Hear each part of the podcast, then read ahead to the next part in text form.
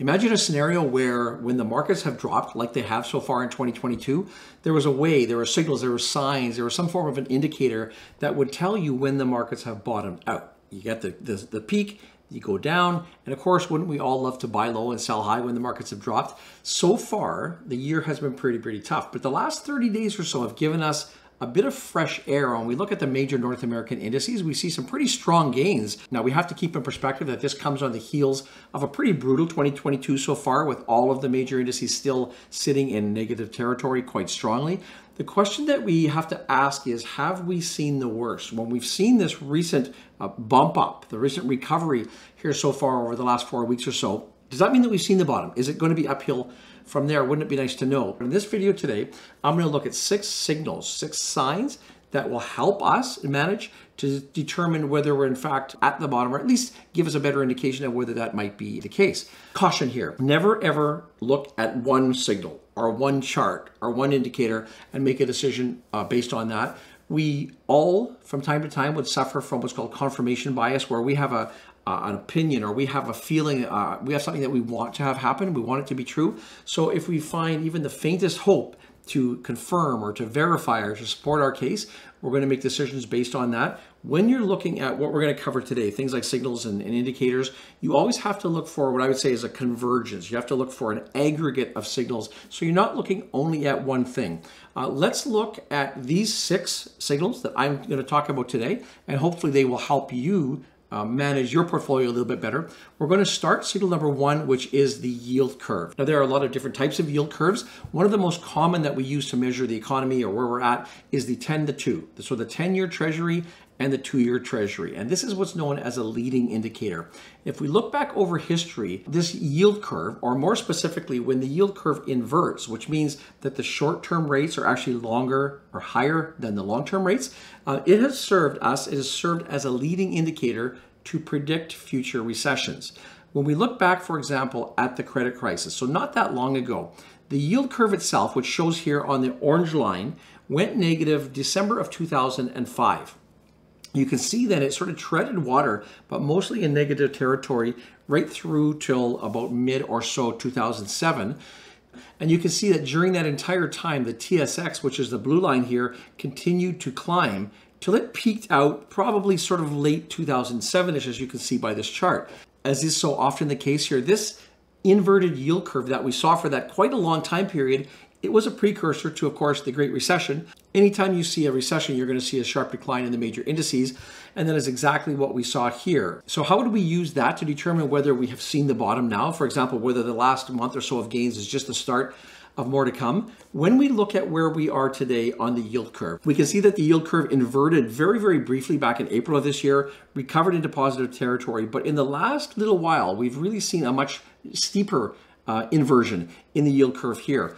Again, if we look at, if this is an indicator that we are going into a recession at some point in the future, and of course there's lots of people who are predicting um, at some point in the next year, two years, uh, right in line with that time frame there that we would be slipping into a recession. So what does that mean from an investment perspective? Inevitably, if we do slide into a recession, the markets are going to dip, the markets are going to come down, the markets are going to perhaps crash.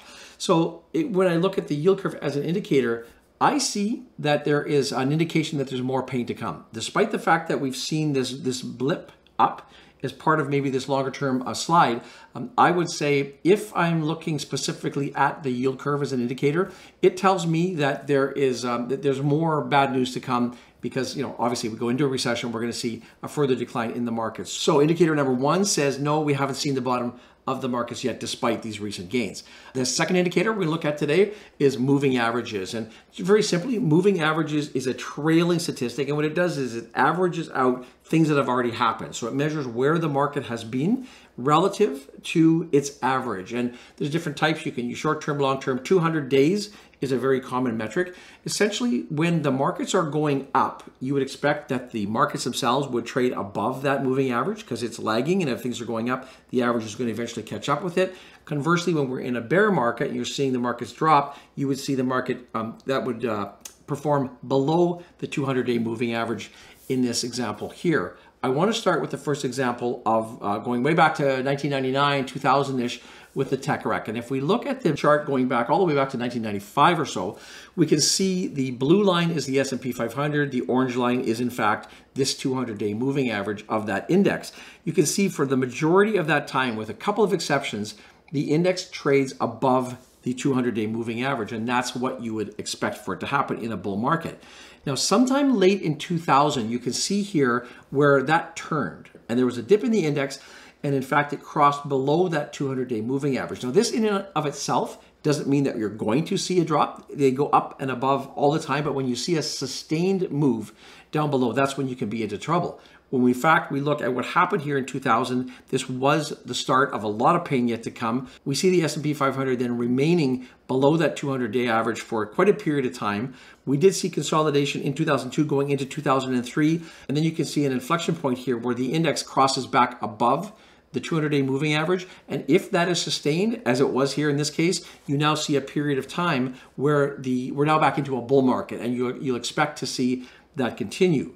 If we look at the credit crisis as an example, very much the same thing here. You see the index trading above the 200-day moving average, the orange line here, and then you'll see in about 2007, late 2007, you'll see that all change where we we have that crossover below, and then of course we have a very strong dip or a very strong downward movement in the S&P 500 in this case. Much like we saw back in the tech wreck, we're going to see a consolidation nearer the bottom. At some point, we see that market bottom things reverse, and then we get back to a point where we cross over that 200-day moving average, to use this as an example here, and we're back into more comfortable territory. Really important to note here that, at least in my opinion, the 200-day moving average, the crossover above or below, doesn't um, doesn't really mean we're going into um, either a bear market or a bull market. It certainly doesn't mean we've seen the bottom, but I use that more to confirm. And so it comes a little bit later. Uh, we'll see dips above and below all the time, but when you have that sustained move above or below, that's when I use, uh, that's when I can sort of have some confidence that that is acting more as a confirmation uh, of the, the move above or below. Now, where are we today if we look at this moving average? We see back in January where this current correction started, we see the index dip below the 200-day moving average. Now it kind of danced around for a little bit until about April where it had a strong move beneath the moving average and it stayed there up until very, very recently. In fact, up until this most recent um, surge that we've seen in the market in the last month or so. So when we look at this indicator, this 200-day moving average, there's a bit of a mixed result here, or it's it's a an unconfirmed. As I mentioned, I'd like to see a sustained move. So have we now moved above the 200 day? We see on the chart here that we are, in fact, we have, in fact, just over this past week, moved back up over that number. Uh, to be positive, I guess we could say that that could be the turning point. It could indicate that we're going back into a strong growth market. I'm a little bit uh, reticent to say at this point that we're at that point. It might be a little bit too early, but um, at the same time, you never know. Only time, only hindsight will tell. But this is um, an indicator here. So for our second indicator, our second result, I guess, the verdict is in, and I would say this is a maybe um, yet to be confirmed. The third indicator, the third measurement I want to use uh, for this evaluation today is what's called the VIX or the Volatility Index. And this measures market uncertainty. The higher this number goes, it indicates a higher level of fear, of uncertainty. It's often called the fear index of professional traders.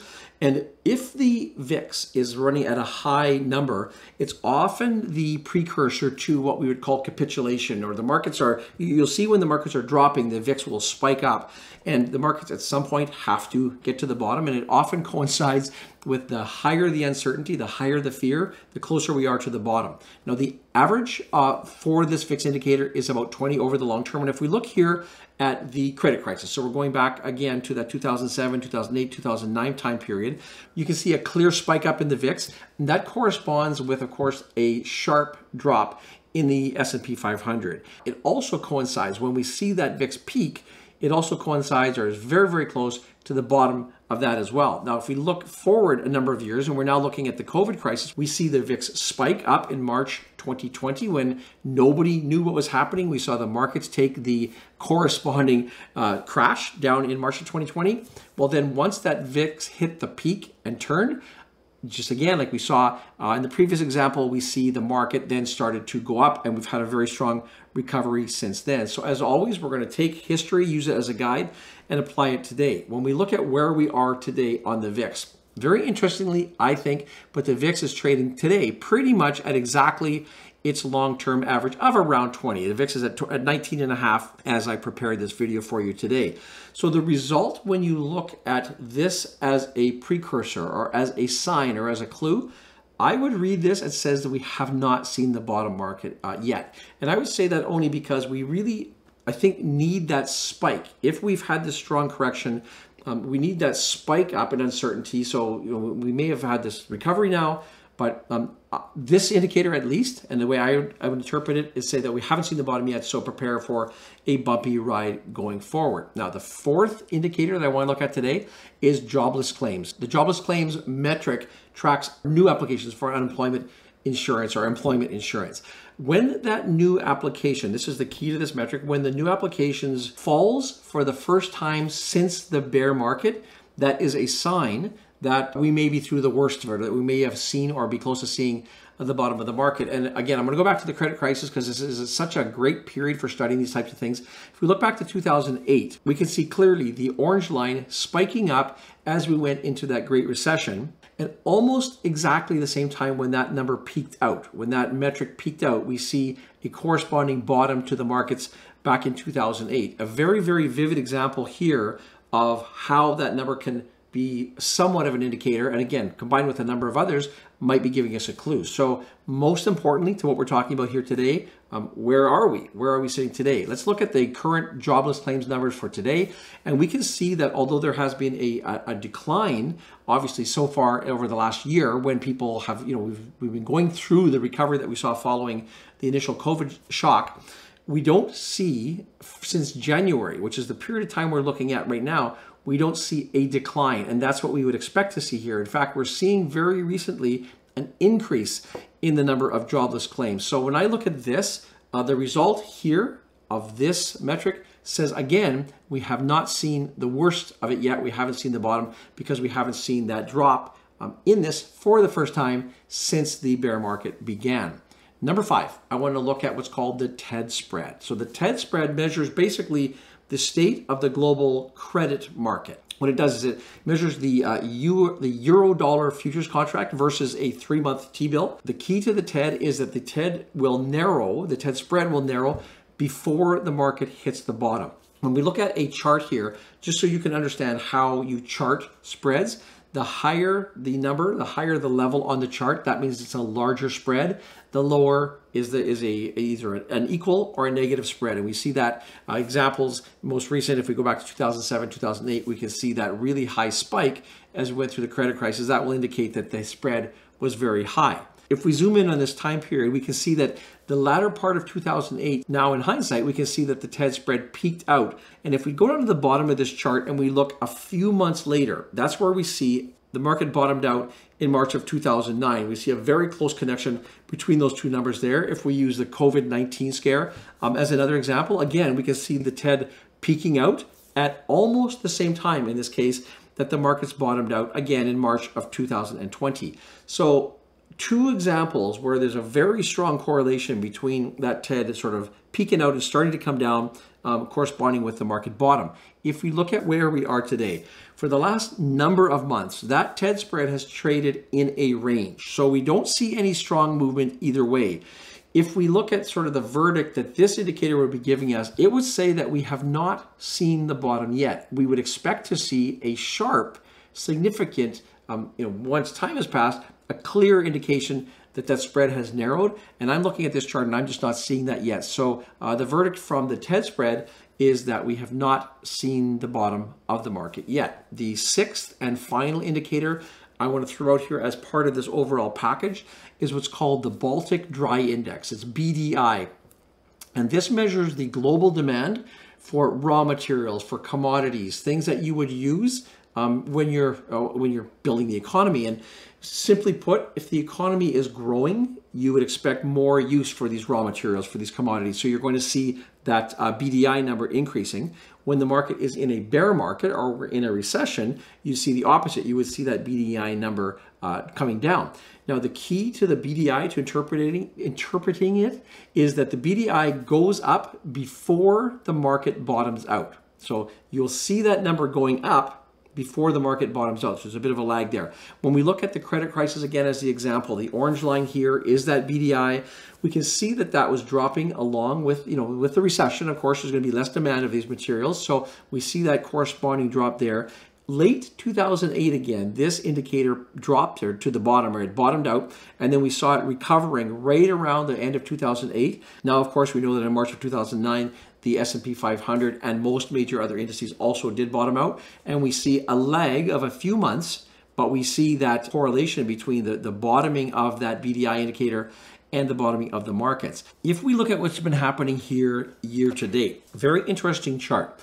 Back in late January, we did see a bottoming of that BDI, and then we saw an increase up until May or so, middle of May of this year. We at the same time saw the S&P 500 continuing to drop through till again just very recently, four weeks or so ago. So this could be similar to what we saw back in the credit crisis, where we saw the corresponding uh, bottoming of the BDI and then a few months later, we saw the markets increase. A little bit worried here. If we look back at the chart again, we'll see that there has not been a sustained growth, a sustained increase in that BDI, uh, suggesting that the demand really isn't there uh, for the sustained increase that we would expect to see. So we see this crossover of the S&P 500 going up while the BDI is going down and it's a little bit unclear to me as to whether that would be a strong indicator or not. Uh, I would call this one a toss up um, time will tell whether I don't know how accurate this indicator has been, but at this point right now, I, I don't think that we can draw any strong conclusions uh, of that. So when I look back and I think of the six metrics, the six signs that I've, I've talked about today, uh, the yield curve is saying to me at least, no, we have not seen the bottom yet. The moving averages, the 200-day moving average we looked at is kind of mixed. It's saying we're, you know, we're up there. Now the question will be, will it be sustained? The volatility index, to me, a clear no. We haven't seen that yet. Jobless claims is saying no. That TED spread is saying no, we haven't seen the bottom. And again, we just looked at the BDI and it's saying um, it's giving us mixed signals there. Four no's, two mixed. What is really striking to me, as you know, I'm trying to decide, um, have we seen the bottom yet? There are no yeses. There's nothing that's really clear there to me that shouts out and says, yes, we've seen the market bottom. And like I said at the outset, no one indicator uh, will tell you what you need to know, but certainly if we have three or four of these that are pointing up, pointing yes, that would be give me a lot more comfort for going into uh, you know committing more money to the markets. If in fact you know say you're managing your portfolios i believe you can use these indicators to make adjustments to your portfolio. Most importantly every time you're investing regardless be mentally prepared. Uh, know what your plan is um, so you can manage your expectations in your portfolio accordingly. Today, the signs to me are not reassuring. Uh, we'll see. Uh, time will tell uh, where we're at. I would remind you we have our Investing Academy if you want to learn more about investing your own, managing your own DIY portfolio in the first uh, link down below. I thank you so much for watching the video. I've enjoyed putting this together. Hope you learned something from it, and I do look forward to seeing you in the next video.